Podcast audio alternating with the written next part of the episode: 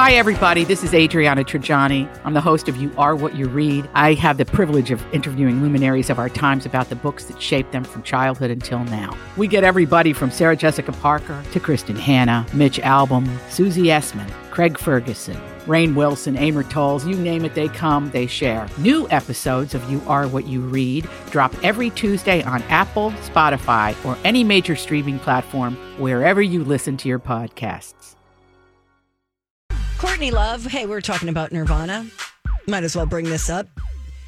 Courtney Love is showing some support for Johnny Depp amid his ongoing legal battle against ex wife Amber Heard. I believe that trial has resumed this morning. They say it's the sixth and final week, is how Twitter is talking about. Wow. Yeah. Okay. It'll be interesting to see what happens.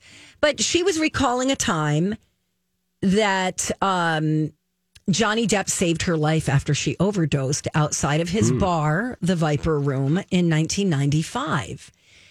Uh, the club is was located on the Sunset Strip. I don't know if it's still there. It's in West Hollywood.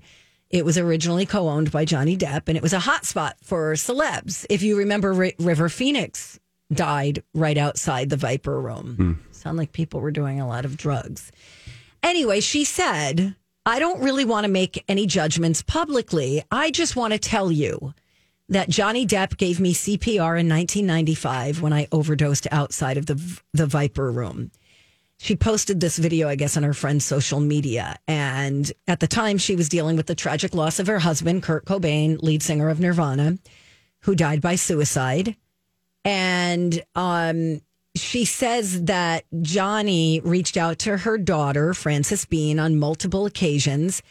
And he wrote Frances a letter for her 13th birthday amid her dad's untimely death and, you know, Courtney Love battling with addiction.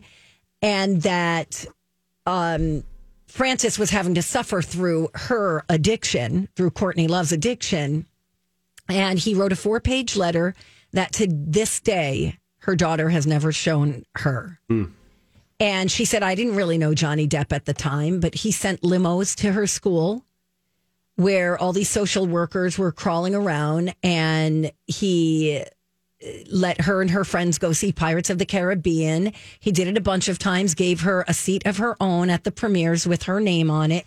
So basically, she's just saying from her experience with Johnny Depp, he's a really good guy, right? From her experience. But then she goes on to say, that she also has empathy for Amber Heard because Courtney Love says, you know, at one time I was the most hated woman in America. And I have a lot of empathy for what that must feel like for Amber saying, like, can you imagine what it's like to be her right now? Because everybody seems to be Team Johnny, you know? Hmm. But then she went on to say, but if you use a movement for your own personal gain and you inhabit queer, feminist, intersectional spaces and you abuse that moment, then I do hope justice gets served, whatever that is. Hmm.